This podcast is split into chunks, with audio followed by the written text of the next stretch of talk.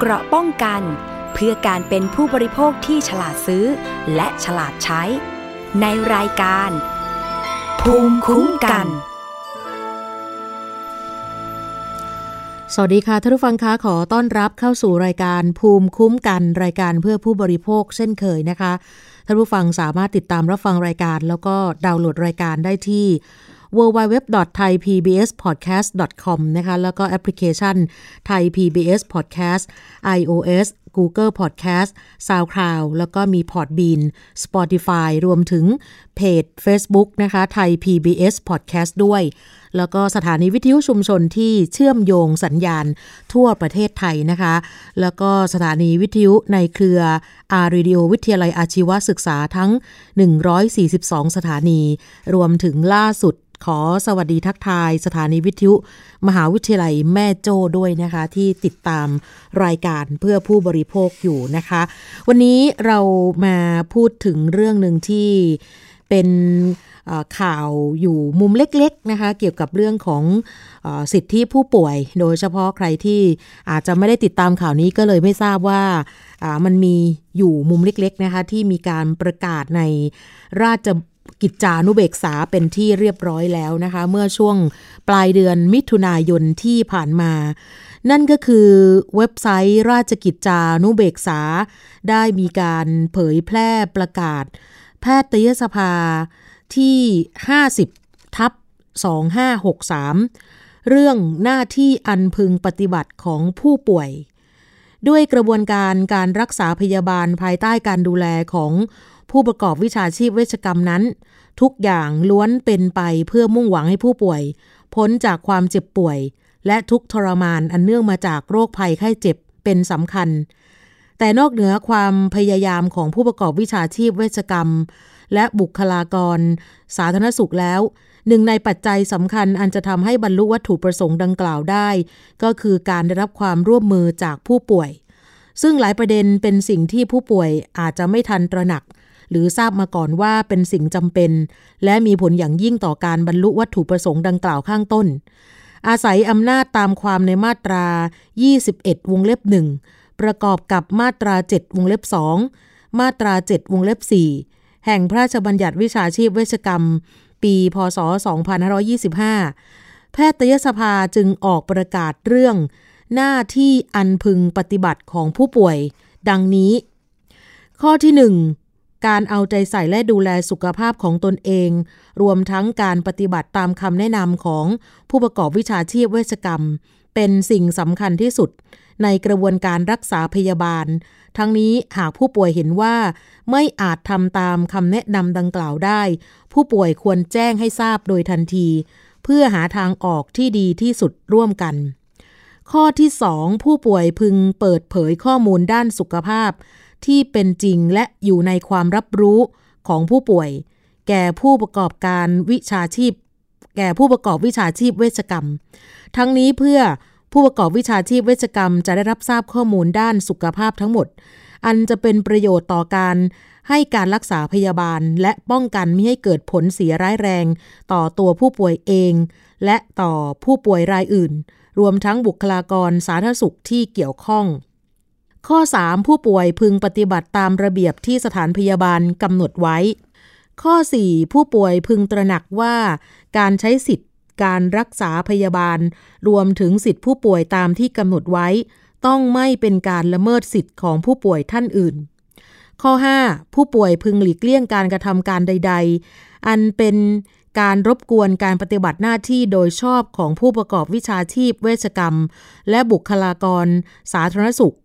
หากมีกรณีที่ผู้ป่วยไม่เห็นด้วยต่อการปฏิบัติหน้าที่ดังกล่าว ท่านสามารถให้คำแนะนำหรือใช้สิทธิ์ร้องเรียนได้ตามระเบียบปฏิบัติของสถานพยาบาลนั้นๆ ข้อ 6 ผู้ป่วยปึงตระหนักว่า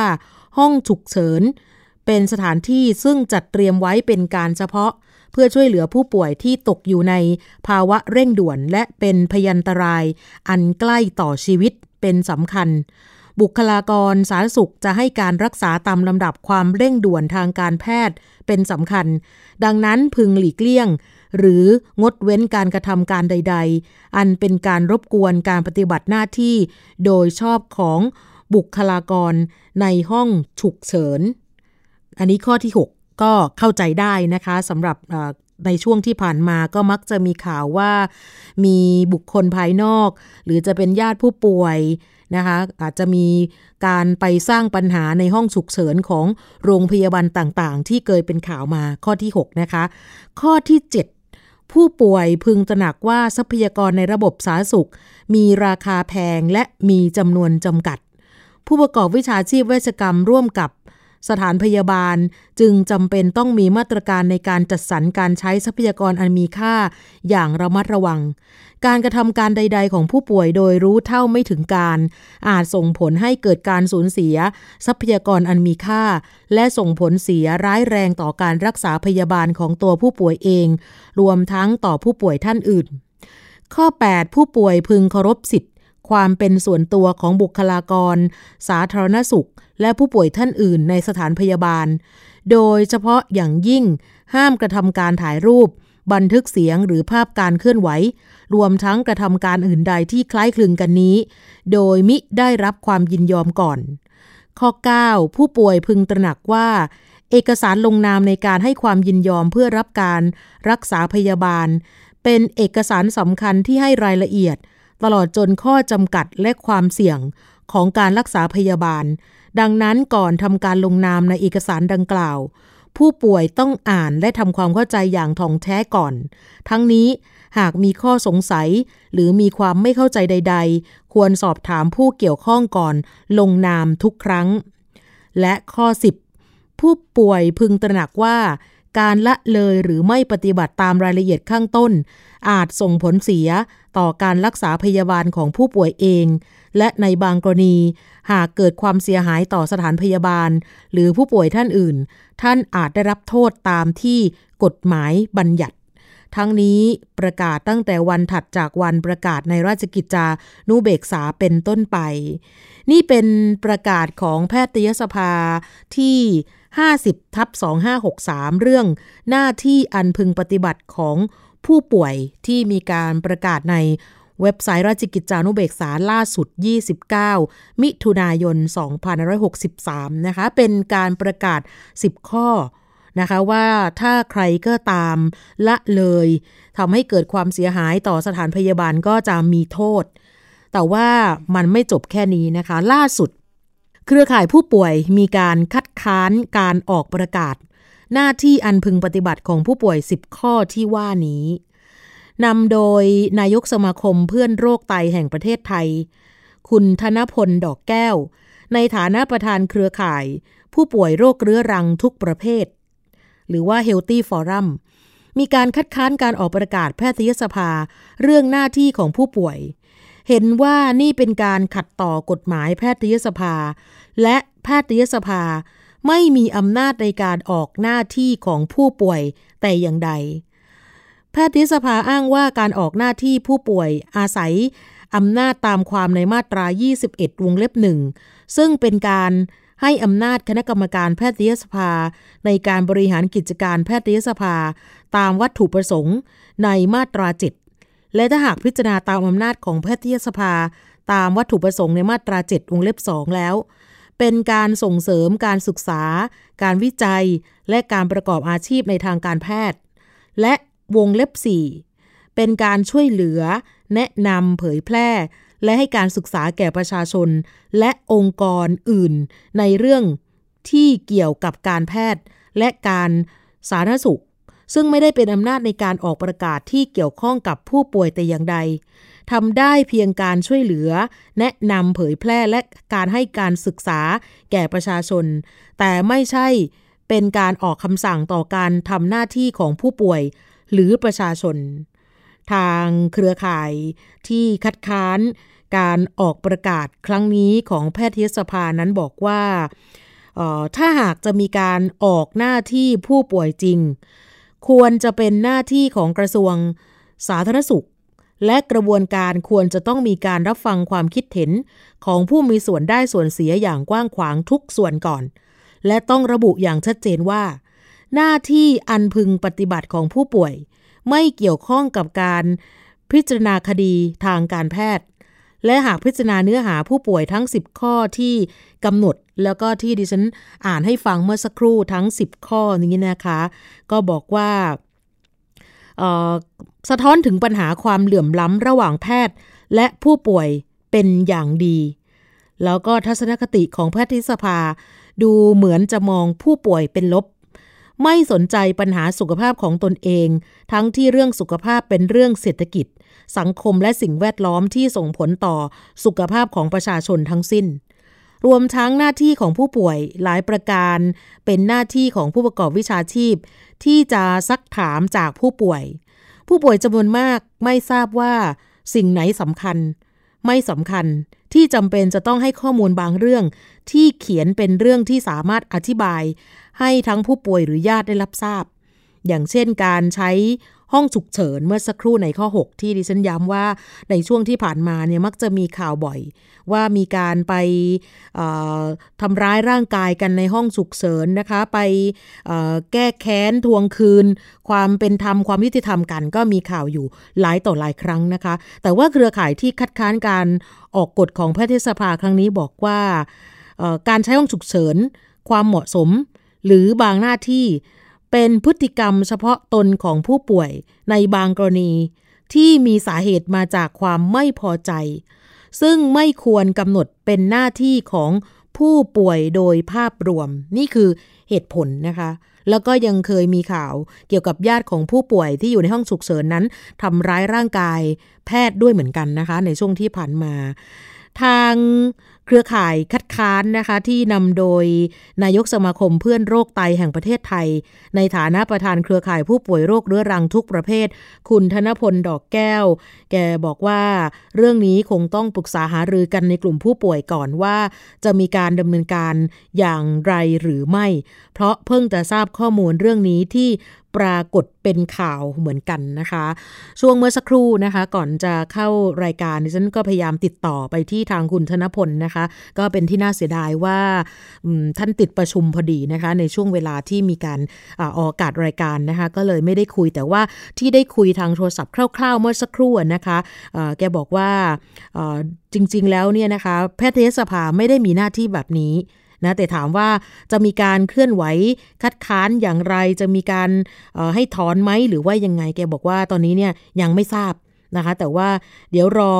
อในส่วนของอทางสมาชิกก่อนนะคะ ได้ปรึกษาหารือกันนะคะ ว่าจะต้องทำอย่างไรเกี่ยวกับเรื่องนี้ แต่ว่าที่แน่ ๆนั้นเนี่ยก็ไม่เห็นด้วยแน่นอนนะคะ เกี่ยวกับเรื่องของการที่มีการ ประกาศแบบนี้ของทางแพทยสภานะคะ เพราะว่าแกมองว่าเหมือนกับเป็นการไม่ได้บอกนะคะว่าสำหรับในส่วนของอผู้ป่วยนั้นเนี่ยจะทำอะไรได้บ้างหรือว่าอะไรได้บ้างนะคะ แต่ถ้าในมุมของคนทั่วไปนะคะเขาบอกว่า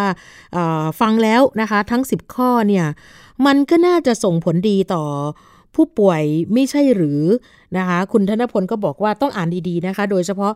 โฟกัสไปเมื่อสักครู่นะคะในข้อที่ 7 แล้วก็ ข้อที่8นี่ยนะคะ แกบอกว่าดูแล้วเนี่ยดูเหมือนว่าไม่ไม่น่าจะใช่อย่างที่บอกนะคะ ตรงนั้นก็เดี๋ยวรอติดตามเกี่ยวกับเรื่องนี้ต่อไปนะคะ เพราะว่า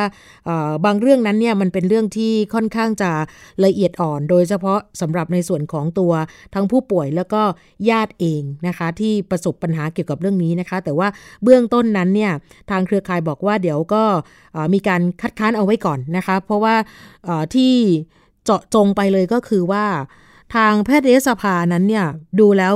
ไม่น่าจะมีอำนาจในการที่จะออกประกาศหน้าที่อันพึงปฏิบัติของผู้ป่วยทั้ง 10 ข้อที่ว่านี้ แล้วก็อาจจะส่งผลต่อการพิจารณาคดีทางการแพทย์ได้ แล้วก็คุณธนพลก็วิจารณ์ว่า เอ๊เหมือนกับทางแพทยสภาทำตัวเป็นเจ้าชีวิตผู้ป่วย แทนที่จะมีการช่วยเหลือทำหน้าที่ในการซักถามผู้ป่วยหรือเปล่านะคะนี่ก็เดี๋ยวต้องรอติดตามเกี่ยวกับเรื่องนี้นะคะ เพราะว่าคนที่มาให้ความเห็นนะคะ อย่างเช่นบอกว่าเอ๊ะถ้าดูเนื้อหาแล้วเนี่ย ทั้ง 10 ข้อนั้นก็คือมันเป็นสิ่งที่เราควรปฏิบัติไม่ใช่หรือคะ หรือว่าทุกข้อก็คือสิ่งที่คนทั่วไปต้องปฏิบัติได้ เพราะว่ามันจะมีผลต่อการรักษานะบางทีคนไข้อาจจะไม่มีการร่วมมือ ตามคำแนะนำของแพทย์ผู้รักษา ก็อาจจะมีอาการป่วยซ้ำมาเรื่อยๆ แล้วก็สุดท้ายโรคที่เป็นนั้นเนี่ยอาจจะรักษายากขึ้นเรื่อยๆ แล้วก็บางทีมีผู้ป่วยบางรายนะคะไม่ใช่ทุกรายแล้วก็ไม่ใช่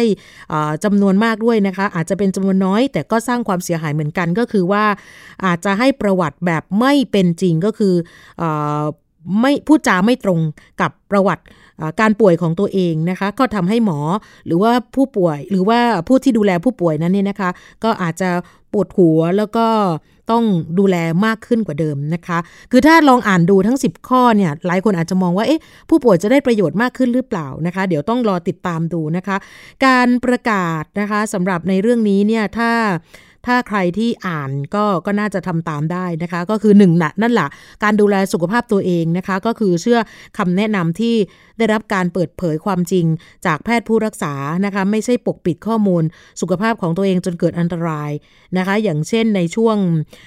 โควิด ที่ผ่านมานะคะ มีหลายรายที่อาจจะเดินทางไปนู่นนี่ หรือว่าไปต่างประเทศนะคะ แล้วก็ไปในประเทศกลุ่มเสี่ยงด้วยซ้ำไป แต่ว่าพอกลับมาถึงประเทศไทยก็อาจจะมีการปกปิดข้อมูล อันนี้เนี่ยก็เป็นเรื่องหนึ่งที่ที่น่าสนใจนะคะในช่วงที่ผ่านมา เพราะฉะนั้นถ้าในมุมของคนที่เห็นด้วยกับแพทยสภานี่เขามองว่ามันไม่ควรที่จะมีการละเมิดสิทธิ์ของผู้อื่น โดยเฉพาะผู้ป่วยฉุกเฉิน หรือว่าเจ้าหน้าที่ทางการแพทย์นะคะ แล้วก็ อออยากทราบว่าคนที่มาคัดค้านเนี่ยไม่ทราบว่าคัดค้านอะไร แต่ว่าเมื่อสักครู่ก็อ่านแล้วว่าคุณธนพลบอกว่าจริง ๆ แล้วเนี่ยเเหมือนกับว่าเป็นการพูดแทนผู้ป่วยหรือเปล่านะคะอะก็เดี๋ยวรอติดตามดูนะคะ ถ้าในทางกลับกันเนี่ยเอาสมมุตินะคะนี่เป็นการสมมุติละกันสำหรับใครที่เป็นผู้ป่วย ถือว่าเป็นผู้บริโภคเหมือนกันนะคะ เวลาเราไปหาหมอนะตามสถานพยาบาลอาจจะเป็นคลินิกหรือว่าโรงพยาบาลต่างๆเนี่ยนะคะ ถ้าไปเจอ คุณหมอประเภทแบบไม่ยอมรับฟังอาการของญาติผู้ป่วยที่ดูแลผู้ป่วยอย่างใกล้ชิด อย่างเช่นนะคะ อย่างเช่น ผู้สูงอายุบางท่านเนี่ยอาจจะต้องมีผู้ดูแลอย่างใกล้ชิดนะคะ แล้วก็บางทีคุณหมออาจจะไม่ได้มีการรับฟังนะคะ สุดท้ายแล้วเนี่ยแนวทางในการรักษาก็อาจจะผิดเพี้ยน แล้วก็ไม่ได้รักษาตามอาการที่เป็นอยู่ณปัจจุบันนะคะ ซึ่งก็คิดว่าน่าจะเป็นเรื่องที่ที่ดีไหมหรือว่ายังไง เพราะการออกแนวปฏิบัติใด ๆ นั้นนี่นะคะ หลายท่านบอกว่าถ้ามองเพียงด้านเดียวก็อาจจะมีปัญหาเกิดขึ้นได้ เหนือ นะคะ สิ่งอื่นใดนะคะ สิ่งสำคัญที่เกิดขึ้นก็คือว่าปัจจุบันนี้เนี่ยบุคลากรทางการแพทย์ของประเทศไทยเราทำงานค่อนข้างหนักมาก โดยเฉพาะในช่วงโควิดที่ผ่านมานะคะ 4-5 เดือนนั้นเนี่ยค่อนข้างที่จะทำงานหนักนะคะ แล้วก็ที่สำคัญถ้าสมมุตินะคะไปเจอบุคลากรทางการแพทย์ที่ เป็นอย่างว่าจริง ๆ หรือว่าอาจจะค่อนข้างจะหงุดหงิดใส่ผู้ป่วยหรือว่าอะไรนี่นะคะ ก็น่าจะเป็นประสบการณ์ที่ค่อนข้างจะเจ็บปวด แล้วก็เลวร้ายเหมือนกันนะคะ ก็เดี๋ยวต้องติดตามนะคะ เกี่ยวกับเรื่องนี้นะคะว่า ถ้าเผื่อว่าเครือข่ายผู้ป่วยที่คัดค้านเนี่ย มาคัดค้านแบบนี้ แล้วแพทยสภาจะว่ายังไง แล้วก็ถึงขนาดที่จะต้องมีการเรียกร้องให้มีการถอนหรือเปล่าอันนี้ก็ต้องติดตามกันนะคะ เข้าใจว่าในส่วนของเครือข่ายที่ออกมาคัดค้านก็คงจะมีการเคลื่อนไหวเกี่ยวกับเรื่องนี้ด้วยนะคะ คือถ้าฟังเมื่อสักครู่ที่คุณธนพล นะคะซึ่งเป็นแกนนำเนี่ยนะคะบอกมาเนี่ยแกบอกว่าเดี๋ยวรออาจจะมีการพูดโดยภาพรวมอีกสักรอบหนึ่งนะคะ แต่ว่าเมื่อวานนี้ที่ออกมาเนี่ยยังไงก็ตามนะคะก็คืออไม่เห็นด้วยเกี่ยวกับเรื่องนี้นะคะ ก็คือคัดค้านว่ามันไม่ใช่หน้าที่ไม่ใช่อำนาจแล้วก็สิบข้อที่ว่านี้อาจจะส่งผลต่อการพิจารณาคดีทางการแพทย์นะอย่างที่บอกไปเมื่อสักครู่นะคะ เดี๋ยวต้องรอติดตาม เพราะฉะนั้นในส่วนของอผู้บริโภคเองนะคะ อย่างท่านผู้ฟังเนี่ยนะคะบางคนก็อาจจะสุขภาพดีดีมาก บางคนสุขภาพค่อนข้างที่จะอ่อนแอมีโรคภัยไข้เจ็บนะคะ แล้วก็บางคนบอกว่าถ้าเคยเจอประสบการณ์ที่ไม่ดีเนี่ยเคยถูกกระทำให้เป็นผู้ป่วยเรื้อรังโดยไม่จำเป็นอะอันนี้ก็อาจจะเป็นอีกเรื่องหนึ่งนะคะ แต่ว่าบางทีเราก็ไม่ทราบว่าใครเป็นผู้กระทำอาจจะเป็นตัวของเราเองก็ได้นะคะ นี่ก็ต้องติดตามนะคะ แล้วก็ตอนนี้เนี่ยถ้าอยู่ในฐานะที่เป็นคนสุขภาพดีก็ขอให้สุขภาพดีต่อไป คือประเด็นนี้เนี่ยมันอาจจะมีการเชื่อมโยงไปที่เรื่องของสิทธิของผู้ป่วยด้วยเหมือนกันนะคะอะก็อยากให้ติดตามนะ เดี๋ยวถ้ามีเวลาในโอกาสต่อไปเนี่ยก็อยากจะเชิญทั้งทางแพทยสภามาคุยในข้อมูลตรงนี้นะคะว่าผลประโยชน์ที่ได้เนี่ยตกอยู่กับใคร บุคลากรทางการแพทย์ใช่ไหม หรือว่าในส่วนของผู้ป่วย หรือถ้าในมุมของเครือข่ายที่เป็นผู้คัดค้านนะคะอย่างทางคุณธนพลดอกแก้วในฐานะเครือข่ายผู้ป่วยโรคเรื้อรังทุกประเภทที่คัดค้านเนี่ยนะคะะเขาจะเสียประโยชน์อะไรตรงไหน อันนี้ก็เดี๋ยวเดี๋ยวน่าติดตามเรื่องนี้นะ เพราะว่านี่เป็นเรื่องที่ทุกคนต้อง ต้องฟังแล้วก็น่าจะเป็นเรื่องของตัวเอง แล้วก็ใกล้ตัวมากที่สุดด้วยนะคะ เมื่อสัปดาห์ที่แล้วท่านผู้ฟังจำได้ไหมคะ เรามีการพูดถึงเรื่องของเกี่ยวกับกรณีที่มีการซื้อของออนไลน์ในการช้อปปิ้งออนไลน์ แล้วก็หลายคนนั้นเนี่ยอาจจะ เสียสิทธิ์หรือว่าโดนหลอกลวงหรือว่าหลาย ๆ อย่างนะคะ เพราะว่ามีกลโกงอะไรต่างๆ มากมายนะคะ ล่าสุดมีเรื่องนี้อีกครั้งหนึ่งนะคะ ที่บางท่านอาจจะละเลย เกี่ยวกับเรื่องของบัตรประชาชนนะคะ คือไม่ใช่เฉพาะเพียงหน้าบัตรเท่านั้นนะคะ ที่เราจะต้องมีการปกปิดสำหรับในในเรื่องของเลขที่บัตร 13 หลักนะคะเลขที่ตรงนั้นบางคนก็อาจจะมีการเปิดเผย แต่ว่าช่วงหลังเนี่ยบางท่านก็รู้แล้ว ก็มีการปกปิดเอาไว้ในเมื่อมีการโพสต์หรือว่าแชร์ออกสื่อไปนะคะ โดยเฉพาะสื่อออนไลน์ แต่จริง ๆ แล้ว ด้านหลังบัตรก็สำคัญมาก ๆ นะคะ ล่าสุดมูลนิธิเพื่อผู้บริโภคนั้นเนี่ยมีการแชร์ข้อมูลว่า สมมุติถ้าข้อมูลหน้าบัตรประชาชนของใครก็ตาม ที่หลุดไป มันก็อันตรายมากพออยู่แล้วนะคะ ถ้าเป็นยิ่งข้อมูลที่เขาเรียกว่าเลเซอร์ไอดีหลุดไปด้วย ก็ยิ่งอันตรายเป็นทวีคูณ มันเหมือนกับเลขบัตรเครดิตหลุดไปพร้อมกับ ตัว CVV หลังบัตรนั่นเองนะคะ ที่เป็นเลข 3 ตัวนั้น ต้องเก็บเอาไว้อย่างดีเป็นข้อมูลความลับแม้แต่คนในบ้านเดียวกัน ครอบครัวเดียวกันก็ไม่ควรจะรู้ ดังนั้นนะคะขอเตือนว่าก่อนจะมีการเปิดเผยข้อมูล จากบัตรประจำตัวประชาชนแต่ละครั้งของท่านผู้ฟังนะคะ เราควรจะหยุดคิดให้รอบคอบ ก่อนจะมีการเปิดเผยให้ใครได้รับรู้ เพราะว่าปัจจุบันนี้จะมีมิจฉาชีพนะคะเขาจะมีวิธีการช่อฉนหลอกลวงได้หลายวิธีมากๆนะคะ ขอว่าอย่าหลงเชื่อกลลวง แล้วก็ควรจะเก็บรหัสเอาไว้เป็นความลับค่ะ ซึ่งตอนนี้เขาบอกว่า ตัวเลขที่ต้องระวังในข้อมูลสำคัญในบัตรประชาชนนั้น เพราะว่าอะไร บัตรประชาชนเป็นเอกสารทางราชการค่ะ ที่เขาออกให้สำหรับคนไทยที่มีชื่อในทะเบียนบ้านเท่านั้น ก็ใช้เป็นหลักฐานในการแสดงตนใช้พิสูจน์ หรือว่ายืนยันในตัวบุคคลในการติดต่อทางราชการ รวมถึงการขอรับบริการ หรือสวัสดิการในด้านต่างๆ จากหน่วยงานของภาครัฐนะคะ รวมทั้งใช้ประกอบการทำธุรกรรมต่างๆทำนิติกรรมได้ด้วย อย่างเช่นไปสมัครงานก็ต้องใช้ไปขอเปิดบัญชีเพื่อทำธุรกรรมกับธนาคารก็ต้องใช้การโอนทรัพย์สิน อสังหาริมทรัพย์หรือว่าทรัพย์สินอื่นๆ ก็ต้องใช้ทั้งนั้นนะคะ รวมถึงปัจจุบันนี้ ใครที่ไปโรงพยาบาล ทั้งในส่วนของบัตรทองหรือแม้แต่ประกันสังคม ก็ใช้บัตรประชาชนใบเดียวก็สามารถใช้ได้แล้วนะคะ ทีนี้ตัวเลข 13 หลักในบัตรประชาชนนั้นเป็นการแสดงตัวตน ความเป็นคนไทยของเราหรือว่าคนในประเทศไทย เป็นที่อาศัยแล้วก็ใช้สิทธิ์อย่างถูกต้องตามกฎหมาย เพื่อแสดงแล้วก็ยืนยันตัวตนเนื่องจากว่า บนหน้าบัตรของเราจะมีการระบุทั้งชื่อนามสกุล บางท่านก็อาจจะมีชื่อกลางด้วย รวมถึงวันเดือนปีเกิด รูปภาพใบหน้า และที่อยู่อย่างชัดเจน ที่สำคัญในหมายเลข 13 หลักในการทำธุรกรรมนั้น มันก็จะไปผูกกับในเรื่องของสถาบันการเงิน ในการทำธุรกรรม หรือว่าติดต่อกับราชการ และด้านหลังบัตรก็จะมีชุดตัวเลขที่เรียกว่าเลเซอร์ไอดีปัจจุบันภาครัฐหรือว่า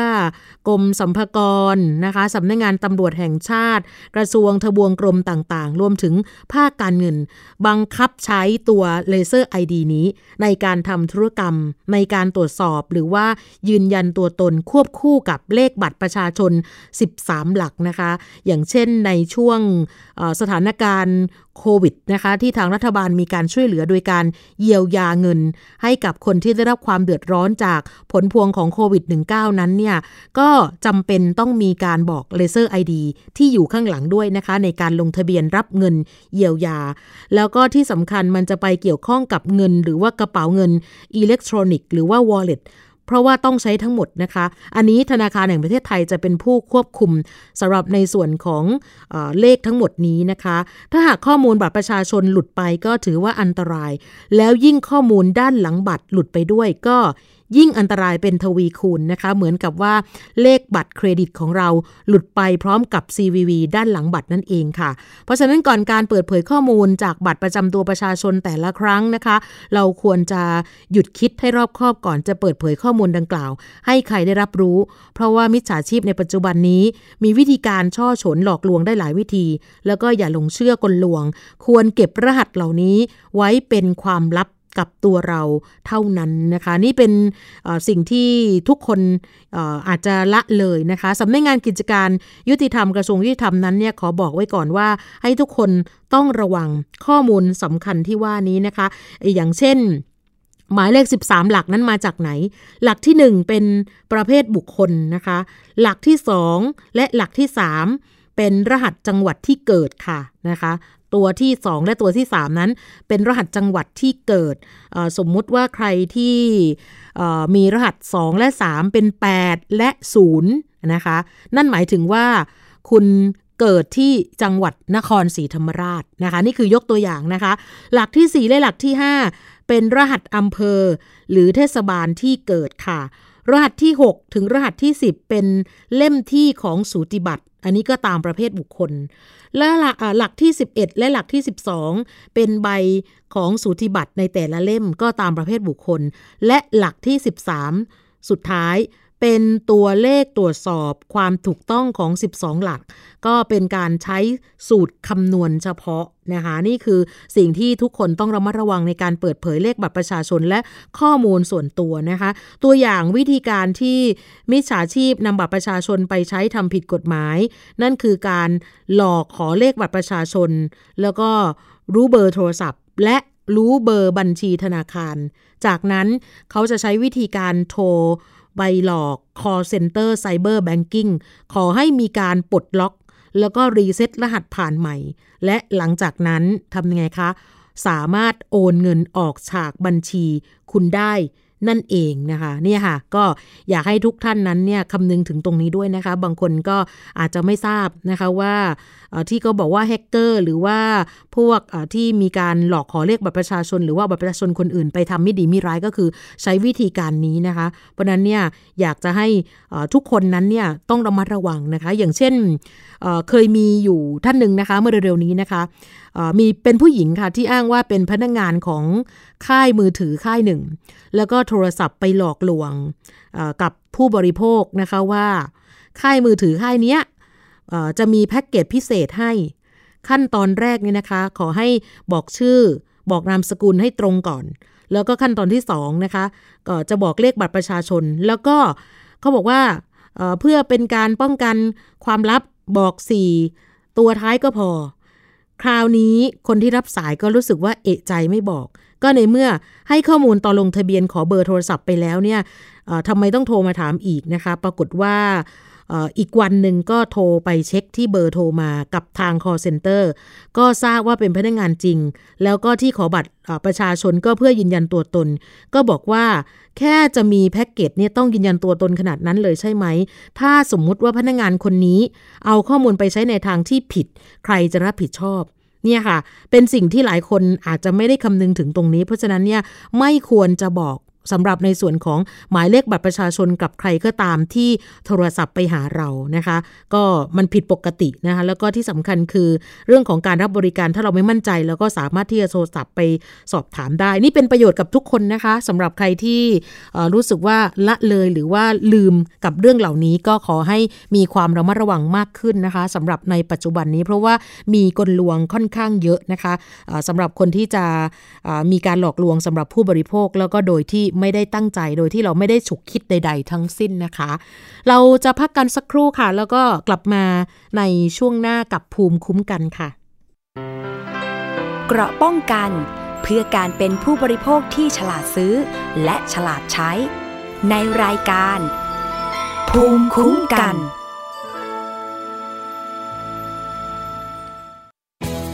ไทย PBS ดิจิทัล Radio Infotainment for All สถานีวิทยุดิจิทัล จากไทย PBS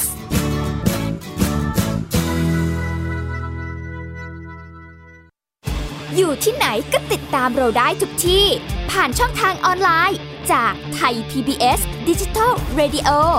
ทั้ง Facebook Twitter Instagram และ YouTube Search คำว่าไทย PBS Radio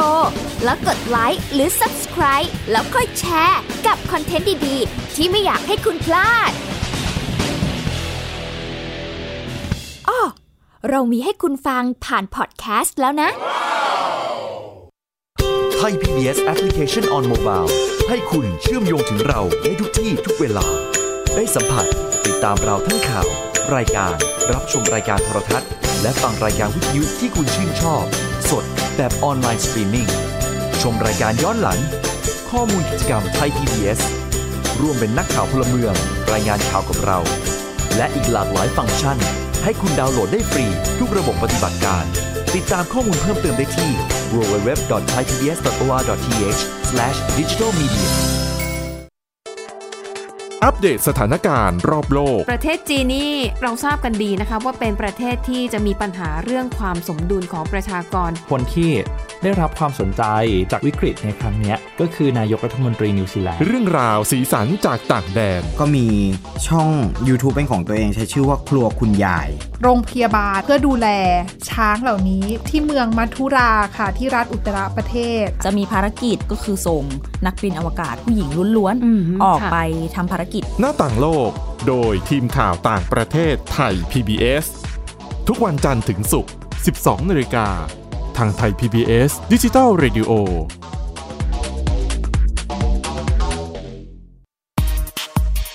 เพราะวิทยาศาสตร์อยู่รอบตัวเรา มีเรื่องราวให้ค้นหาอีกมากมาย เทคโนโลยีใหม่ ๆ เกิดขึ้นรวดเร็วทำให้เราต้องก้าวตามให้ทันอัป เดตเรื่องราวทางวิทยาศาสตร์ เทคโนโลยี และนวัตกรรม ที่จะทำให้คุณทันโลก กับรายการ s c i e n t e c h ทุกวันจันทร์ถึงวันศุกร์ทางไทย PBS Digital Radio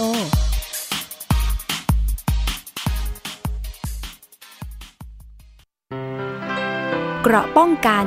เพื่อการเป็นผู้บริโภคที่ฉลาดซื้อ และฉลาดใช้ ในรายการ ภูมิคุ้มกัน กลับมาอีกช่วงหนึ่งกับรายการภูมิคุ้มกันนะคะ เมื่อช่วงสองถึงสสัปดาห์ที่ผ่านมานะคะ เรามีการพูดถึงเกี่ยวกับ CP TPP นะคะ มาอัปเดตกันสักนิดหนึ่งนะคะ เพราะว่าล่าสุดนั้นทางคณะกรรมาการพิจารณาศึกษา ผลกระทบจากการเข้าร่วมความตกลงที่ครอบคลุมและก้าวหน้าสำหรับหุ้นส่วนเศรษฐกิจภาคพื้นแปซิฟิก หรือว่า CPTPP โดยสภาผู้แทนราษฎรนั้น ได้มีมติจะขออนุมัติต่อสภาเพื่อขยายเวลาในการศึกษาผลกระทบต่อไปอีก 60 วัน นับจากวันที่ 10 กรกฎาคม 2563 นะคะ โดยที่ผ่านมาคณะกรรมการและอนุกรรมาการทั้ง 3 คณะ ได้มีการเรียกหน่วยงานที่เกี่ยวข้อง ภาคส่วนต่างๆ เข้ามาชี้แจงมุมมอง และผลกระทบที่ จะเกิดขึ้นจาก CP TPP อย่างละเอียดแล้ว เพื่อให้เกิดประโยชน์สูงสุดของประชาชนแล้วก็ประเทศไทยด้วย ในการพิจารณาผลกระทบที่อาจจะเกิดขึ้นจากการเข้าร่วม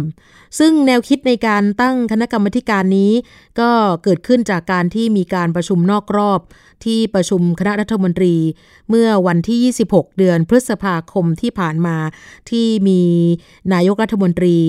เป็นประธานแล้วก็เน้นย้ำว่าเวลานี้เรายังอยู่ในขั้นตอนว่าจะไปเจรจาหรือไม่ แล้วก็สิ่งสำคัญคือต้องให้ทุกภาคส่วนนั้น มีส่วนร่วม จะได้เข้าใจข้อมูลทุกด้าน และหาข้อสรุปที่เป็นประโยชน์ต่อประเทศที่สุด ก็จะมีการประสานไปยังฝ่ายนิติบัญญัติให้มีการตั้งกรรมธิการวิสามันพิจารณา ถึงข้อดีข้อเสีย แล้วก็จะเปิดกว้างให้ผู้แทนประชาชนได้ มีการแสดงความคิดเห็นกันอย่างเต็มที่ค่ะ ต่อมาเมื่อวันที่ 16 มิถุนายนที่ผ่านมานะคะ ทางนายกรัฐมนตรีก็เน้นย้ำในที่ประชุมคณะรัฐมนตรีอีกครั้งหนึ่งว่า รัฐบาลยืนยืนยันว่าจะมีการยึดผลประโยชน์ของประเทศเป็นที่ตั้ง และประชาชนเป็นสำคัญ เมื่อทางคณะกรรมการที่ตั้งขึ้น ยังศึกษาไม่แล้วเสร็จ ก็มีหลายประเด็นค่ะที่เป็นเรื่องละเอียดอ่อน และก็อาจจะส่งผลกระทบอย่างร้ายแรงต่อประชาชน กับยุทธศาสตร์ของประเทศที่จะไม่ทิ้งใครไว้ข้างหลัง จึงมีความจำเป็นที่รัฐบาลจะต้องรอการศึกษาอย่างรอบคอบและรอบด้าน จากกรรมธิการและอนุกรรมธิการชุดต่างๆ โดยไม่ควรจะเร่งเพื่อขอเข้าร่วมการเจรจานะคะอย่างไรก็ตามนะคะ กลุ่มศึกษาข้อตกลงเขตการค้าเสรีภาคประชาชน หรือว่า FTA Watch ก็ขอให้ทางรัฐบาลได้รักษาคำพูดที่ว่าจะยึดผลประโยชน์ของประเทศเป็นที่ตั้งและประชาชนเป็นสำคัญ ด้วยการรอฟังผลการพิจารณาของทางคณะกรรมการวิสามันพิจารณาผลกระทบจาก CP TPP ให้แล้วเสร็จ ก่อนที่จะตัดสินใจไปขออไปร่วมขอเจรจาเป็นภาคีนั่นเองค่ะ ก็คือสรุปว่าขอขยายเวลาในการศึกษาเพิ่มเติมไปอีก 60 วันนะคะ เพราะว่ายังจะมีอีกหลายประเด็นนะคะ ที่ส่อว่าจะกระทบต่อประชาชนอย่างร้ายแรงก็เลย ไม่ควรที่จะเร่งรีบในการพิจารณา เกี่ยวกับเรื่องนี้นะคะ CPTPP นะคะก็มาให้รับทราบก็แล้วกันนะคะ เพราะว่าถ้าเผื่อว่ามีการเร่งรีบนั้นเนี่ยก็อาจจะมีปัญหาในอนาคตได้ค่ะช่วงนี้เราจะไปติดตามช่วงคิดก่อนเชื่อกับอาจารย์ ดรแก้วกังสดานอัมภัยกันนะคะ นักพิษวิทยา วันนี้จะคุยกับคุณชนาทิพย์ไพรพงศ์ในตอนที่ชื่อว่า โรคไม่ติดต่อเรื้อรังจะเกี่ยวข้องกับอาหาร และโภชนาการจริงหรือเชิญค่ะ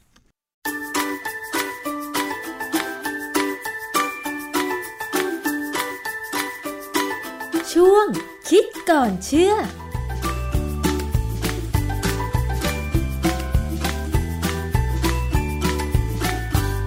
ในช่วงคิดก่อนเชื่อกับดรแก้วกังสดานนภัยนักพิษวิทยานะคะ วันนี้ดิฉันชนาทิพย์ค่ะ ก็จะมาสอบถาม คุยกันต่อเลยเกี่ยวกับเรื่องของการคุมอาหารสำหรับผู้ที่มีน้ำตาลในเลือดสูง หรือว่าเป็นโรคเบาหวานแล้วนะคะ สิ่งหนึ่งที่เราพูดกันไปก็คือว่าต้องคุมอาหาร แต่บางคนก็บอกว่า ถ้าคุมอาหารแล้วเลือกรับประทานผลไม้สิอ่าทีนี้หลายคนก็เลยวางใจว่ากินผลไม้ปลอดภัย ไม่ทำให้น้ำตาลในเลือดสูง แต่คุณผู้ฟังมันก็มีผลไม้บางอย่างเหมือนกันค่ะ ที่มีรสหวานมาก เราจะมาคุยกันถึงเรื่องน้ำตาลจากผลไม้ เป็นน้ำตาลที่ปลอดภัยที่สุดสำหรับผู้ป่วยเบาหวานจริงหรือ อาจารย์แก้วคะครับ เวลาเราพูดถึงคนที่เป็นเบาหวานนะคำว่าน้ำตาลเนี่ยหมายถึงกลูโคส ไม่ใช่น้ำตาลทรายนะค่ะคือน้ำตาลกลูโคส คือน้ำตาลทรายเนี่ยองค์ประกอบมันเป็นเรียกว่าไดแซคคารายคือเวลาเรากินเข้าไปแล้วเนี่ย น้ำตาลทราย หรือซูโครสเนี่ยจะถูกย่อยไปเป็นฟรักโตสกับกลูโคสนะเพราะฉะนั้นการกินน้ำตาลทรายเนี่ยองค์ประกอบที่ได้ครึ่งหนึ่งจะต้องใช้อินซูลิน ส่วนอีกครึ่งหนึ่งคือซูโครสเนี่ยเป็นน้ำตาลเชิงเดี่ยวที่ไม่ต้องใช้อินซูลิน ถ้าผลไม้ล่ะ ผลไม้เนี่ยก็จะมีน้ำตาลสองชนิดเป็นอย่างน้อยก็คือเป็นฟรักโตสส่วนใหญ่ และมีบางส่วนเป็นกลูโคส แล้วอาจจะมีน้ำตาลอื่นๆอีกบ้างเล็กน้อยนะค่ะ อาจารย์ถามนิดนึงกลูโคสกับฟรุกโตสนี่มันหวานเหมือนกันแต่มันแตกต่างกันยังไงคะฟรักโตสหวานกว่าอ๋อผมจะเล่าอะไรตอนนิดหนึ่งตอนที่ผมเรียนตอนเรียนปริญญาตรีเนี่ย เรามีแลบอันหนึ่งเราทดลองเอาน้ำตาลเนี่ยน้ำตาลน้ำตาลทรายเนี่ย เอามาทำเป็นน้ำเชื่อม แล้วเราก็เติมมะนาวบ้าง บางคนก็เติมน้ำส้มสายชูลงไปบ้าง เพื่อช่วยตัดในการ ทำให้น้ำตาลทรายหรือซูโครสเนี่ยมันแตกออกเป็นน้ำตาลสองตัวคือฟรุกโตสกับกลูโคสค่ะคราวนี้ความที่พอจากน้ำตาลหนึ่งโมเลกุล คือซูโครสเนี่ยเปลี่ยนไปเป็นฟรุกโตสกับกลูโคสเนี่ย จะทำให้น้ำเชื่อมหวานขึ้นอืมนะเพราะฉะนั้นแม่ค้าที่เขารู้แก้วเนี่ยเเวลาเขาขายขนมน้ำเชื่อมเนี่ยก็จะเอาน้ำเชื่อมไปเอาน้ำตาลใส่น้ำแล้วไปไปทำเป็นน้ำเชื่อมเนี่ยเขาจะเติมกรด อาจจะเป็นน้ำส้มสายชูก็ได้ หรืออาจจะถ้าจะให้หอมหน่อยก็บีบมะนาวลงไปอืมแล้วจะหวานกว่าเดิมค่ะนะฮะเพราะฉะนั้นน้ำตาลฟรุกโตสเนี่ยจะหวานกว่า ดังนั้นผลไม้เนี่ย ถ้ามีฟรุกโตสสูง ก็จะหวานกว่าผลไม้อื่นที่มีฟรุกโตสต่ำค่ะแต่ความจริงฟรุกโตสจะเป็นน้ำตาลหลักนะครับอันนี้สมัยที่ผมเรียนเมื่อสักเอาจีว่า45ปีที่แล้ว มั้งค่ะ40ปีที่แล้วเนี่ยเรียนปริญญาตรีเนี่ย เวลาเราเรียนถึง การใช้น้ำตาลเนี่ยกลูโคสเนี่ยเรารู้ว่าต้องใช้อินซูลินต้องใช้อินซูลินเพราะฉะนั้นคนเป็นเบาหวานโดยเฉพาะเบาหวานพันธุกรรมที่เป็นมาจากกำเนิดเนี่ย จะมีปัญหามากต้องฉีดอินซูลินเลยค่ะนะฮะแล้วผมก็นึกว่าอะถ้าฟรุกโตสถ้ากินเข้าไปแล้ว มันไม่ต้องใช้อินซูลินในการที่เซลล์เอาไปใช้เนี่ย แล้วก็กินน้ำตาลฟรุกโตสหรือกินผลไม้มันก็น่าจะดี คือมันมีแหล่งของในระยะหลังเนี่ยสัก ยี่สิบสามสิบปีที่ผ่านมาเนี่ย มีการผลิตน้ำตาลฟรุกโตสได้จากการใช้แป้ง แป้งมันสับปะหลัง แป้งเอ่ออะไรหลายๆอย่าง ไม่ต้องใช้ ไม่ต้องไปทำอ้อยไอ้พวกแป้งแป้งต่างๆ เนี่ยเอามามีการย่อยมีการทำต่างกลายเป็นเราเรียกว่าน้ำเชื่อมฟรุกโตสหรือค่ะฟรุกโตสซิลับอืมนะฮะซึ่งฟรุกโตสซิลับเนี่ย ต้นทุนจะถูกมาก ถูกกว่าน้ำตาลทรายทั้งเยอะอืมนะฮะดังนั้น ของหวานน้ำมันลมหรืออะไรก็ตามที่ขายในบ้านเราเนี่ยส่วนใหญ่จะใช้ฟรุกโตสซิลับอืมคือน้ำเชื่อมฟรุกโตสนี่แหละนะค่ะฮะน้ำเชื่อมฟรุกโตสนี่ เวลาเราเห็นเป็นผลิตภัณฑ์ก็คือ อย่างเช่น น้ำเชื่อมจากแอปเปิลไซรัปสับปะรดไซรัปอะไรอย่างนี้หรือเปล่าคะเออไม่ใช่ อันนั้นมันก็มา อันนั้นเป็นน้ำตาลที่เขาสกัดออกมาจากพวกนั่นโดยตรงนะฮะอ๋อแล้วก็ทำให้มันเข้มข้นค่ะนะฮะมันก็จำเป็นของผสมไป แต่ว่าไอ้ไอ้ ฟรุกโตสซิลับเนี่ยมันผลิตจากแป้งเลยเช่นแป้งมันสำปะหลังเนี่ยตัวตัวหลักที่เขาใช้อะนะฮะแล้วเวลามีกระบวนการมันผลิตออกมามันก็จะเป็นน้ำเชื่อมใสๆเหนียวๆใช่ไหมคะเขาทำให้เป็นเกล็ดอ๋อเขาทำให้เป็นเกล็ดเกล็ดค่ะอ่าและบ้านเราเนี่ยผลิตเยอะเพื่อส่งไปขายต่างประเทศเพราะบ้านเราเนี่ยแป้งมันสำปะหลังนี่เยอะมากนะพอจากความเชื่อสมัยโบราณเนี่ยเราก็นึกว่าเออฟรุกโตสที่มันน่าจะปลอดภัยนะค่ะผมก็เชื่อมานานพอสมควรนะก็ไม่ได้สนใจอะไรมาก เพราะว่า มันเป็นเรื่องของทางด้านโภชนาการโดยตรงเลยเลยด้านวิทยาศาสตร์สุขภาพสิบปีที่แล้วเนี่ยที่ผมเริ่มเอ๊ะสงสัยว่ามีหมอบางคนเขาบอกว่าฟรุกโตสเนี่ย กินผลไม้ที่หวานมากๆเนี่ยอันตรายนะ คนเบาหวานก็อันตราย ไม่ใช่ว่าไม่อันตรายค่ะแต่มันไม่ได้ไปเป็นอันตรายในลักษณะของเบาหวานอืมเพราะว่าน้ำตาลฟรุกโตสเนี่ย มันเป็นน้ำตาลที่ร่างกายไม่ได้ใช้ได้ทุกส่วนค่ะคือกลูโคสเนี่ยไปทุกเซลล์ในร่างกายเนี่ยทุกเซลล์ใช้หมดค่ะ สมองสมองเนี่ยใช้น้ำตาลกลูโคสแต่ถ้าเป็นฟรุกโตสเนี่ย สมองใช้ไม่ได้ อืมนะฮะกล้ามเนื้อก็ใช้ไม่ได้ ส่วนใหญ่ตัวหลักเลยที่อวัยวะที่ใช้น้ำตาลฟรุกโตสได้ก็คือตับนะ อาจจะมีเอ่อลำไส้เล็กผนังลำไส้เล็กเนี่ยอาจจะใช้ได้บางบ้างนะหรือว่าส่วนของไต ส่วนที่เราเรียกว่าคิดนี่คอเทกก็คือส่วนนอกของไตเนี่ยไตมันจะมีส่วนนอกส่วนในอะไรก็ตามเนี่ยนะ เพราะฉะนั้นตัวหลักนี่คือตับค่ะนะเพราะฉะนั้นน้ำตาลฟรุกโตสที่กินเข้าไปเนี่ย มันต้องไปตับ ตับก็จะจัดการเปลี่ยนมันไปเป็นสารที่ให้พลังงานได้เอ่อเราเรียก ATP อะเอานะ ATP ที่ตับผลิตได้เนี่ย ตับก็จะใช้ในการที่ตับจะสร้างนุ่นสร้างนี่ตับเป็นอวัยวะที่สร้างอะไรเยอะแยะไปหมดเลยค่ะนะฮะเอ่อหรือว่าบางครั้ง ATP ก็อาจจะส่งไปที่อื่นด้วยนะถ้าจำเป็น แต่ประเด็นคืออย่างนี้ ถ้าเรากินน้ำตาลเอ่อน้ำตาลฟรุกโตสมากๆตับมันใช้ไม่ทัน หรือมันใช้ทันก็ตามเนี่ยนะค่ะมันจะไอสารที่ได้ มันจะข้างเสร็จแล้วมันจะมีกระบวนการที่ว่า เปลี่ยนเอาน้ำตาลฟรุกโตสเนี่ย ไปเข้ากระบวนการเดียวกับของน้ำตาลกลูโคสค่ะนะมันมีมันมีส่วนเชื่อมกัน แต่แล้วพอพอเอาเปลี่ยนไปแล้วเนี่ย มันจะทำให้ได้สารตัวกลางบางอย่างเนี่ยมากมากมากจนมันกระตุ้นให้ตับ มีการสร้างไขมันค่ะ การสร้างไขมันเนี่ย พอมันมีมันมีวัตถุดิบเยอะ มันก็สร้างเยอะ คือตับเนี่ยสร้างไขมันแล้ว จริง ๆ เขาจะพยายามส่งไปอวัยวะอื่น แต่บางทีมันส่งไม่ทัน มันก็พอกที่ตับ อืมเมื่อพอกที่ตับเนี่ยเวลาผมศึกษาเกี่ยวกับสัตว์ทดลองสมัยก่อนเวลาตอนที่เรียนเนี่ยนะถ้าสัตว์ทดลองตัวไหนมีไขมันที่ตับเนี่ย เรารู้เลยว่าไอ้สัตว์ตัวนี้มันแย่เพราะเราเปิดออกมาเนี่ยเราเห็นตับมันเนี่ยมีไขมันอยู่เนี่ยสัตว์ตัวนี้ตายเพราะเรื่องนี้แหละ อืมค่ะ เพราะฉะนั้นอาการมีไขมันที่ตับเนี่ยเป็นอันตรายมากกับสิ่งมีชีวิตนะตับจะไม่สะสมไขมัน ยกเว้นกรณีเดียวคือ มันมากจนไม่รู้จะทำยังไงค่ะนะฮะเพราะฉะนั้น อันเนี้ยคือประเด็นที่อาจารย์จากต่างประเทศเนี่ยที่เขาเอ่อเอามาแสดงไว้ในคลิปใน YouTube เนี่ยก็อธิบายผมก็นึกว่าเออใช่นะก็เลยกลับไปย้อนดูหนังสือไบโอชีวเคมีใหม่ๆอ๋อเขาก็มีกระบวนการเรื่องแบบเนี้ย ซึ่งสมัยผมเรียนไม่มีเล่าให้ฟังว่าอย่างนี้นอย่างนี้นะ เพราะฉะนั้นเนี่ยผมก็เลยเอามาได้นึกว่า ถ้าเราจะกินน้ำตาลผลไม้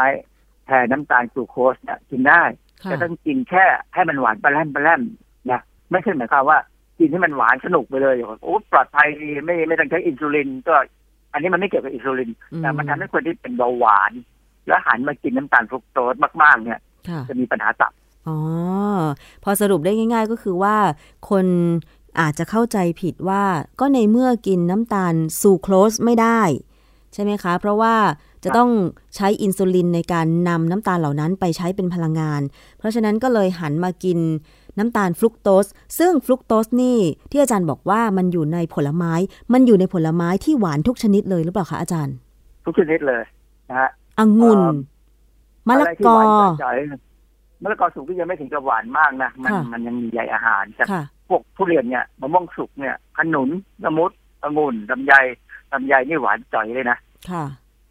เพราะเวลาผมผมผมเนี่ยผมเลิกกินลำไยมานานแล้วล่ะเพราะว่าแค่กินไปแค่สี่ห้าเม็ดเนี่ย ผมจะเริ่มแสบคอ อาจารย์ ถ้าสมมติว่าอย่างดิฉันเนี่ย ไม่ได้เป็นเบาหวาน แต่ว่าพยายามควบคุมน้ำตาล โดยที่อาจจะไม่ได้เติมน้ำตาล น้ำตาลทรายหรือน้ำเชื่อมในอาหารประจำวันอยู่แล้ว หรือว่ากินน้ำตาลจากแค่ชงกาแฟวันละแก้ว แต่ว่าถ้าเกิดเป็นฤดูการผลไม้ เช่น ฤดูการของลำไยอย่างเงี้ย บ้านดิฉันปลูกลำไยอย่างเงี้ย ดิฉันจะกินลำไย โดยที่อาจจะมากกว่าปกติสักนิดหนึ่ง มันจะได้ไหม คือมันจะส่งผลให้ระดับน้ำตาลในเลือดของดิฉัน สูงผิดปกติไหม มันจะไม่เกี่ยวกัน เพราะว่าน้ำตาลในลำไยมันเป็นฟรักโตสซะส่วนใหญ่ค่ะมีกลูโคสอยู่จริงๆอะนะ ค่ะไอ้ผลไม้หวานเนี่ยยังไม่ค่อยเห็นภาพชัด เอาน้ำอัดลมดีกว่าค่ะ ถ้าเราดื่มน้ำอัดลมลิตรหนึ่งเนี่ย แล้วนั่งเฉยๆฟรักโตสมันไม่ได้ไปใช้ทำอะไรค่ะไอ้เซลล์ตับเนี่ยมันก็จะสร้างพยายามสร้างสารให้พลังงานนะนะแต่ถึงจุดหนึ่งมันก็จะเอาไปสร้างเป็นไขมัน แต่ถ้าเราดื่มน้ำอัดลมลิตรหนึ่งเสร็จแล้วเราก็ออกไปดาหญ้าไปตัดวัชพืช เพราะว่าเขาห้ามใช้ไอ้พวกยาฆ่าหญ้าแล้ว ตัดไม่ต้องสามชั่วโมงเนี่ยไอ้น้ำอัดลมขวดนั้นไม่มีปัญหาอืมมันก็จะ ถูกตับเอาไปใช้สร้างเป็นพลังงานมาช่วยส่งไปกล้ามเนื้อไปอะไรให้ให้เราแล้วก็ทำลายมันได้ ปัญหาของการการที่คนละคนเป็นเบาหวานหรือคนที่ไม่เป็นเบาหวานก็ตามเนี่ยแล้วกินผลไม้หวานเนี่ยแล้วมีปัญหาเนี่ย เป็นเพราะว่ากินแล้วอยู่เฉยอ๋อๆเวลาเขาเล่นกีฬาเนี่ยนะสังเกตไหมว่านักกีฬาเนี่ย พอพอพักจะต้องกินกล้วย กล้วยอะไรก็ได้ กล้วย กล้วยหอมส่วนใหญ่กล้วยหอมเพราะว่า ฝรั่งเนี่ยเขาไม่มีกล้วยน้ำว้าไม่มีกล้วยไข่ไม่มีกล้วยที่เรากินนะนะค่ะเมืองไทยนี่กล้วยมีเป็นสี่สิบห้าสิบชนิดเลยนะฝรั่งเนี่ยมันรู้จักแต่กล้วยหอมค่ะแล้วกล้วยหอมเขาก็ไม่อร่อยหรอกแต่เขาก็กินแล้วกล้วยหอมเนี่ย มีค่า แต่จะมีน้ำตาลต่ำค่ะนะฮะแต่ก็คือถามว่าต่ำต่ำกว่ากล้วยน้ำว้าไหมไม่ใช่น้ำว้านี่ต่ำกว่าค่ะแต่กล้วยหอมเนี่ยก็ยังถือว่าต่ำนะกินได้แล้วก็มีโพแทสเซียมสูงพอสำหรับนักกีฬาอะไรเงี้ยค่ะเพราะฉะนั้น ผลไม้พวกเนี้ยมันก็จะช่วยทำให้เขาอิ่มท้องอืมอันที่หนึ่งอันที่สองน้ำตาลก็ไม่ได้ทักเท่าไหร่หรอกแต่มันค่อยๆปล่อยออกมาเพราะค่า glycemic index เขาต่ำอยู่นะฮะอ๋ออิ่มท้องเมื่อไหร่เนี่ยร่างไอ้น้ำย่อยออกมามันก็ย่อยด้วยไปได้ มันก็ไม่ทำให้เรามีปัญหาแล้วเขาก็จะมีแรงตีนักกีฬาไทยที่ผมก็เข้าใจว่าคงกินผลไม้เหมือนกัน แต่ว่าควรจะกินผลไม้สุกที่เป็นผลไม้สุกแล้วสด นึกภาพบางคนอาจจะชอบอย่างผมนะอย่างผมใหญ่ผมชอบกินกล้วยตากมากเลยกล้วยตากนี่หวานมากเลยใช่แล้วปรากฏว่าแม่ค้าก็ชอบเอากล้วยตากเนี่ยไปชุบน้ำผึ้งอืมหวานเข้าไปอีกดับเบิลความหวานแต่น้ำผึ้งเนี่ยมันก็มีฟรุกโตส มันไม่ใช่เป็นน้ำตาลกลูโคสเป็นค่ะน้ำตาลฟรุกโตสซะส่วนใหญ่ เพราะฉะนั้นเนี่ย คนที่ชอบกินหวานก็ต้องพยายามเบาๆเพลาๆหน่อยนะฮะ อย่าพยายามกินหวานให้มันคูณ 2 คูณ 3 เข้าไปใช่ไหมคะ ถ้าสมมติว่าวันนี้เรารู้อยู่แล้วว่าเรากินหวานไปแล้วก็ควรจะหลีกเลี่ยง แต่ว่าผลไม้สำหรับผู้ที่มีระดับน้ำตาลในเลือดสูง ควรจะเป็นผลไม้ที่ไม่หวานมากนัก หรือไม่หวานเลยจะดีไหมคะอาจารย์ คือจริงๆเนี่ยถ้าพูดถึงทางด้านชีวเคมีเนี่ยนะไอ้น้ำตาลฟรุกโตสเนี่ยถ้ากินมากเกินไปนะแล้วร่างกายใช้เหลือบางส่วน เราย้อนกลับไปสร้างเป็นกลูโคสได้ค่ะมันมีโอกาสเหมือนกันที่ค่ะจะย้อนกลับขึ้นขึ้นไปเหมือนกันนะค่ะเขาก็เลยกังวลว่าคนที่เป็นเบาหวานนี่ก็ไม่ควรจะกินไอ้ผลไม้ที่มันหวานนักอ๋อกินผลไม้ที่มัน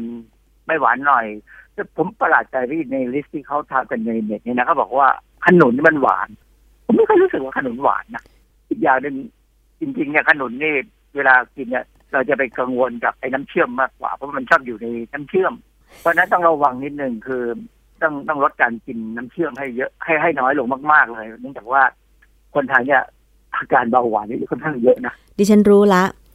คือถ้าบ้านดิฉันกินขนุนเนี่ยก็จะกินแบบสดๆ จะไม่เอาขนุนไปใส่ใน ไปใส่ในของหวานอย่างอื่น ยกเว้นว่าบางทีอาจจะใส่ในรวมมิตร แต่ดิฉันเห็นคนภาคกลางอะค่ะ เวลานำขนุนไปปรุงเป็นของหวานเนี่ย เอาลอยในน้ำเชื่อม ซึ่งหวานอยู่แล้วแล้ว พอเจอเนื้อขนุนก็หวานเข้าไปอีก รู้แล้วว่า อ๋อ มันคือวัฒนธรรมการกินของแต่ละภาคที่แตกต่างกันอาจารย์เขาอย่างนี้ คนไทยเขาบอกว่าอาหารคาวต้องเค็มอาหารหวานต้องหวาน พูดเป็นนานเลย มีวันหนึงผมได้บรรยาย แล้วมีหมอท่านหนึ่งก็พูดท่านพูดอย่างเงี้ยว่าคนไทยเนี่ย มีความเชื่อมาแต่เดิม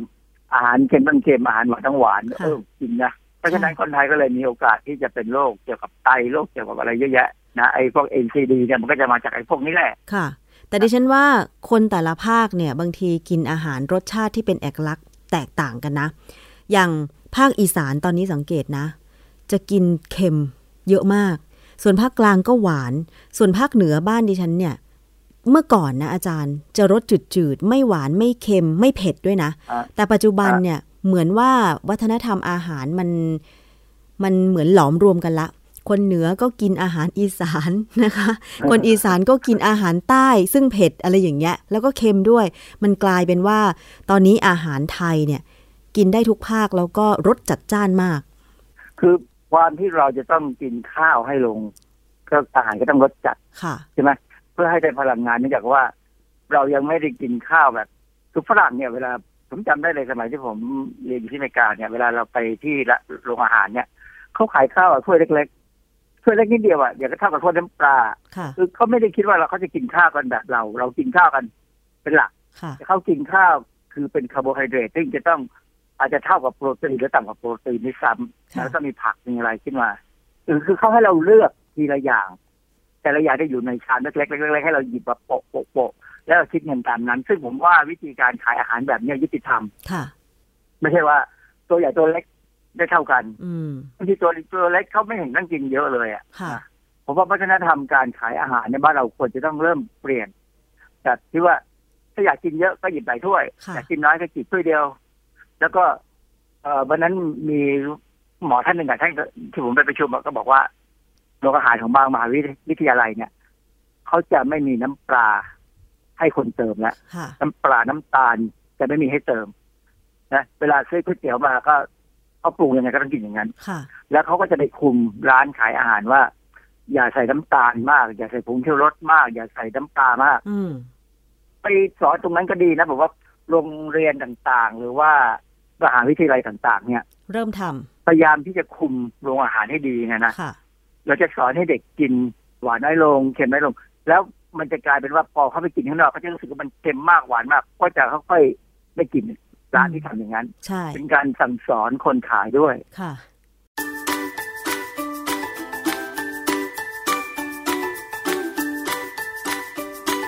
ช่วงคิดก่อนเชื่อ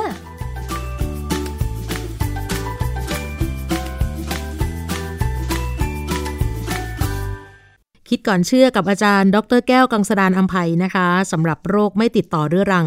เกี่ยวข้องกับอาหารและโภชนาการจริงหรือนะคะ หลายท่านก็รู้อยู่แก่ใจนะคะว่าพฤติกรรมของเราใน แต่ละวันนะคะ แต่ละเดือนแต่ละปีเนี่ยบางทีเราก็อาจจะยับยั้งชั่งใจไม่ค่อยได้นะคะ สุดท้ายเราก็เป็นโรคเรื้อรังกันค่อนข้างเยอะนะคะ หลังจากนั้นก็จะเป็นปัญหาในการที่เราจะต้องไปรักษาเนื้อรักษาตัวตามโรงพยาบาลต่างๆนะคะสำหรับคนที่มีสิทธิ์ทั้งเป็นสิทธิ์บัตรทอง หรือว่าจะเป็นสิทธิ์ข้าราชการรวมถึง ปัจจุบันก็จะมีสิทธิ์ของประกันสังคมนะคะ วันนี้จะปิดท้ายสำหรับคนที่ เป็นผู้ใช้สิทธิ์ของประกันสังคมนะคะ เพราะว่าหลายท่านนั้นเนี่ยอาจจะมีปัญหาบาดเจ็บเนื่องจากการทำงาน ถามว่าปัจจุบันนี้บางท่านอาจจะไม่ได้รู้กฎหมาย หรือบางท่านอาจจะรู้ แต่ว่าอาจจะไม่เพียงพอต่อการที่จะได้รับความช่วยเหลือนะคะ สมมุติถ้า ท่านเป็นผู้ประกันตนนะคะจากประกันสังคมแล้วก็บาดเจ็บจากการทำงาน นายจ้างจะช่วยเหลืออะไรได้บ้าง มีสิทธิประกันสังคมอยู่เนี่ยจะได้เงินทดแทนอะไรหรือไม่นะคะ วันนี้มีคำตอบมาฝากนะคะ ส่งท้าย เพราะว่าการที่ประสบอุบัติเหตุระหว่างการทำงานนั้น เป็นเรื่องที่มีโอกาสเกิดขึ้นได้กับทุกคนนะคะ ซึ่งพอเกิดขึ้นแล้วเนี่ยนอกจากจะทำให้เราได้รับความเจ็บป่วย หรือว่าบาดเจ็บแล้ว บางรายยังถึงขั้นเสียอวัยวะเป็นทุพพลภาพเลย หรือบางคนก็อาจจะถึงขั้นเสียชีวิตนะคะทำให้หลายคนก็กังวลใจไม่น้อยว่า ถ้าเกิดเหตุการณ์แบบนี้เกิดขึ้นกับตัวเอง หรือว่าคนในครอบครัว เราจะได้รับความช่วยเหลืออะไรบ้างนะคะ ถ้าใครที่ทำประกันสังคมมาตรา 33 ไว้อยู่แล้วนะคะ ก็ไม่ต้องเป็นกังวล เพราะว่า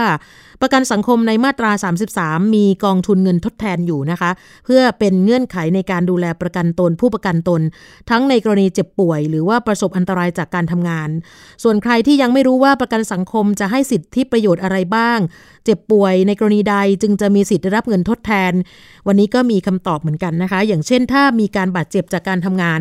ที่กองทุนเงินทดแทนจะให้ความคุ้มครองจะมี 3 กรณีนะคะ 1. ประสบอันตรายก็คือการที่ลูกจ้างได้รับอันตรายจากการทำงาน ป้องกันรักษาประโยชน์ให้กับนายจ้าง ตามคำสั่งของนายจ้าง ก็มีได้รับอันตรายแก่กาย อย่างเช่น สมมุติถ้าใครที่เป็นพนักงานขับรถส่งสินค้า ได้ขับรถไปส่งสินค้าให้กับนายจ้าง แต่ว่า รถไปเกิดอุบัติเหตุ ทำให้ลูกจ้างได้รับการบาดเจ็บ อันนี้ก็ถือว่าได้รับการคุ้มครองนะคะ 2. ได้รับผลกระทบแก่จิตใจ อย่างเช่น พนักงานที่ทำงานในโรงงานอุตสาหกรรม แล้วเกิดมีการ ปล่อยมลพิษอยู่ในระดับสูงทำให้พนักงานเสียชีวิตเป็นจำนวนมาก แม้ลูกจ้างบางคนจะไม่ได้รับอันตราย แต่สิ่งที่ลูกจ้างเจอทำให้เกิดความรู้สึกหวาดกลัว มันอาจจะเห็นภาพหลอนตลอดเวลาอันนี้แหละค่ะ ถือว่าเป็นผลกระทบทางจิตใจ แล้วก็ถ้าถึงแก่ความตายนะคะ ถ้าเกิดได้รับอันตรายจากการเดินทางไปกลับระหว่างบ้านกับที่ทำงานตามปกติ จะไม่ถือว่าเป็นการบาดเจ็บจากการทำงานยกเว้น แต่ได้รับคำสั่งไปทำงานนอกสถานที่ แล้วได้รับอันตรรายระหว่างการเดินทางหรือว่าการทำงาน จึงถือว่าเป็นการบาดเจ็บจากการทำงานนะคะ อีกกรณีหนึ่งการเจ็บป่วยนะคะ ซึ่งก็ มันจะมีหลายกรณีที่หลายท่านนั้นเนี่ยเจ็บป่วย ด้วยโรคที่เกิดจากลักษณะจากการทำงาน และมีสาเหตุของการเจ็บป่วย และเสียชีวิตมาจากโรคนั้น ยกตัวอย่างเช่น ถ้าใครที่ทำงานในโรงงานอุตสาหกรรมอทอผ้าเป็นเวลานาน หลายปีจนมีปัญหาสุขภาพ ซึ่งเป็นโรคที่เกิดจากเส้นใยฝ้ายอันนี้สมมุตินะคะ แต่ว่าอีกกรณีหากลูกจ้างเป็นพนักงงานธนาคาร มีอาการเจ็บป่วยปวดหัวอาเจียน แล้วก็ถูกนำส่งโรงพยาบาล หลังจากนั้นเสียชีวิตด้วยโรคความดันโลหิตสูง ลักษณะงานของลูกจ้างไม่ได้ก่อให้เกิดโรคดังกล่าว และลูกจ้างเป็นโรคดังกล่าวมาก่อนแล้ว กรณีแบบนี้จะไม่ถือว่าเป็นการบาดเจ็บจากการทำงาน อันนี้ยกตัวอย่างคร่าวๆนะคะ ว่าใครมีสิทธิประโยชน์อะไรบ้าง แล้วก็เรื่องของ กองทุนเงินทดแทนที่จะรับก็คือมีค่ารักษาพยาบาลนะคะ อย่าลืมเรามีสิทธิ์ตรงนี้ด้วย แล้วก็นอกจากนี้ถ้าไม่เพียงพอนายจ้างก็สามารถจ่ายค่ารักษาพยาบาลเท่าที่จ่ายจริงตามความจำเป็นเพิ่มขึ้นอีกนะคะ ถ้าเข้าเกณฑ์ตามที่ประกันสังคมกำหนด และหากค่ารักษาพยาบาลไม่พออีกนายจ้างก็จ่ายเพิ่ม นะคะเป็นไม่เกิน 5 0 0แสนบาท อันนี้ต้องเป็นไปตามความเห็นของคณะกรรมการการแพทย์ด้วยนะคะ ใครที่สนใจเราสามารถไปตรวจสอบหลักเกณฑ์ได้ทั้งหมดนะคะ อาจจะเข้าไปที่เว็บไซต์ของสำนักงงานประกันสังคมก็ได้นะคะ เพราะว่าลูกจ้างบางท่านบางทีอาจจะมีปัญหาเรื่องของการบาดเจ็บการเจ็บป่วยระหว่างการทำงาน แล้วก็ไม่ทราบว่าเรามีสิทธิ์ตรงนี้ก็อยากให้ทุกท่านนั้นเนี่ยให้ใช้สิทธิ์ตรงนี้นะคะ รวมถึงค่าทดแทนรายได้ต่างๆ ด้วยนะคะ จากการขาดรายได้อย่างเช่นในช่วงโควิดที่ผ่านมาหรือแม้แต่กรณีทุพพลภาพก็เหมือนกันนะคะ มีสิทธิ์ได้รับค่าทดแทน 60%ของเงินเดือน เป็นระยะเวลาไม่เกิน 15 ปี อันนี้ก็จะมีการประเมินการสูญเสีย อวัยวะของลูกจ้างว่าต้องได้รับการรักษาพยาบาลจนสิ้นสุดการรักษา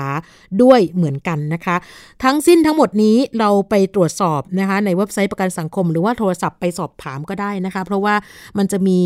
วิธีในการยื่นเรื่องขอรับเงินทดแทน อาจจะต้องใช้หลักฐาน อาจจะต้องยุ่งยากนิดนึงแต่ว่าคงจะไม่เกินความสามารถ เพราะว่าคนที่เพิกเฉยนะคะไม่ได้ไปยื่นสิทธิประโยชน์ของตัวเองเนี่ยก็อาจจะทำให้ค่อนข้างที่จะลำบากในการใช้ชีวิตในอนาคต แล้วก็ที่สำคัญก็เป็นที่น่าเสียดายว่าเราไม่ได้ใช้สิทธิ์ตรงนั้นนะคะ ก็โทรศัพท์ไปที่สำนักงานประกันสังคมได้เลยนะคะ 1506 ค่ะหมดเวลาแล้วนะคะสำหรับในช่วงวันนี้สำหรับรายการภูมิคุ้มกันค่ะ เจอกันใหม่ในวันพรุ่งนี้ สวัสดีค่ะ ติดตามรายการได้ที่ www.thaipbspodcast.com แอปพลิเคชัน Thai PBS Podcast หรือฟังผ่านแอปพลิเคชัน Podcast ของ iOS Google Podcast Android Podbean SoundCloud และ Spotify ติดตามความเคลื่อนไหวของรายการและแสดงความคิดเห็น โดยกดถูกใจที่ facebook.com/thaipbspodcast